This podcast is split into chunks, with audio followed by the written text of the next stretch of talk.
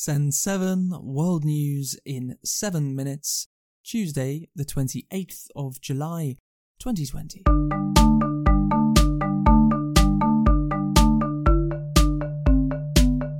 Starting in Africa today, where the total confirmed COVID 19 cases on the continent have crossed 8.5 million, with over 18,000 deaths.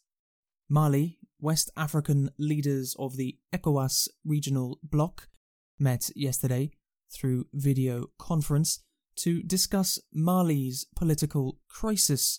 The leaders have called for a unity government and fresh elections. In Tanzania, opposition leader Tundu Lissu has returned from exile after three years. Lissu was shot 16 times in an attack in 2017 and was undergoing treatment in Belgium. He is expected to lead the opposition party in Tanzania's general election on the 28th of October this year. Europe.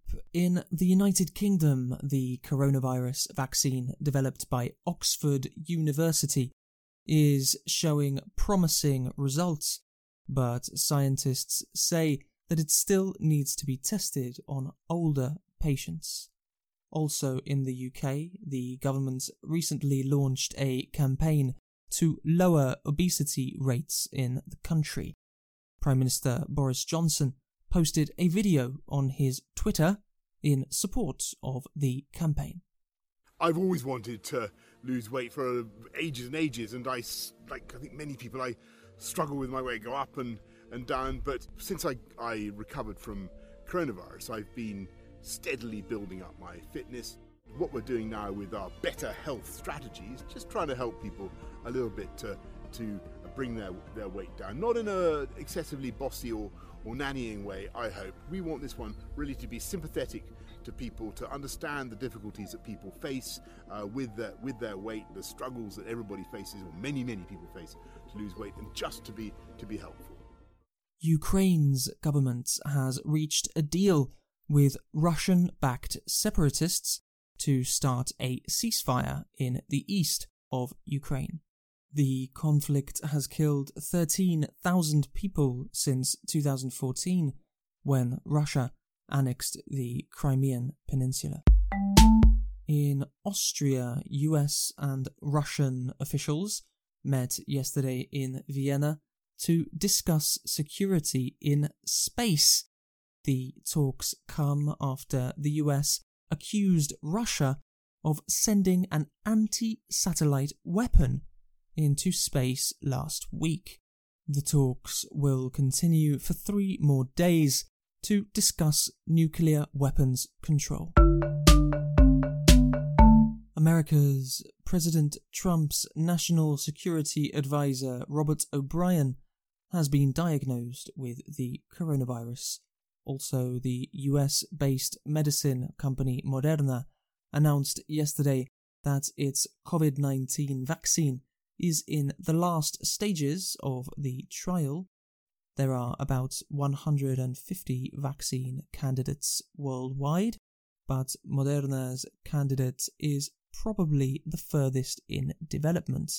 Vice President Mike Pence visited the University of Miami yesterday, where researchers are entering the third phase of the COVID 19 vaccine trial.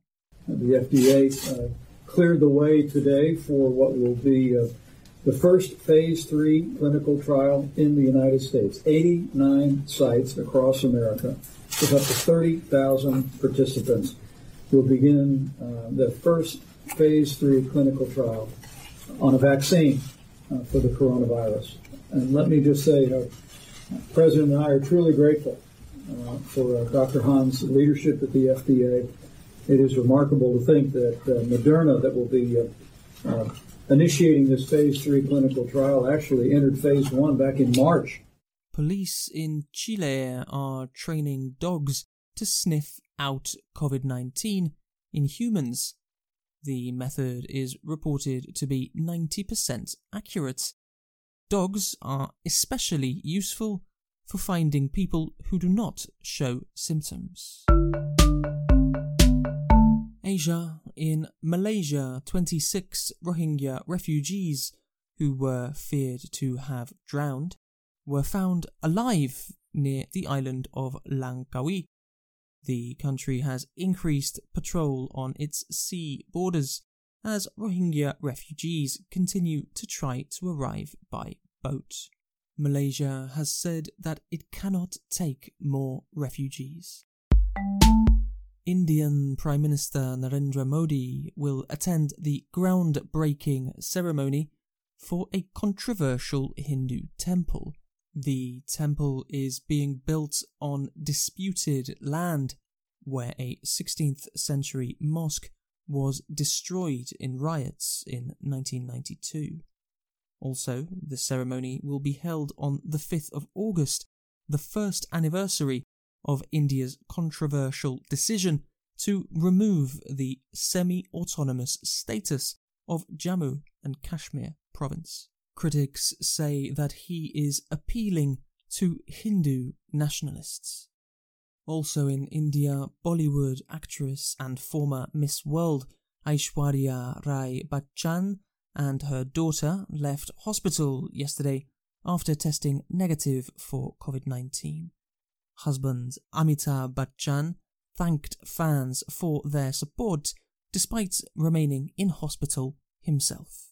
Thank you for listening to Send 7. I'm Stephen DeVincenzi. See you tomorrow. If you find this podcast useful, please help to support it by subscribing on podcast apps, sharing it on social media, or by leaving a review. We sometimes broadcast messages from our listeners. If you would like to send a message, go to speakpipe.com slash send7. Find transcripts and past episodes at send7.org.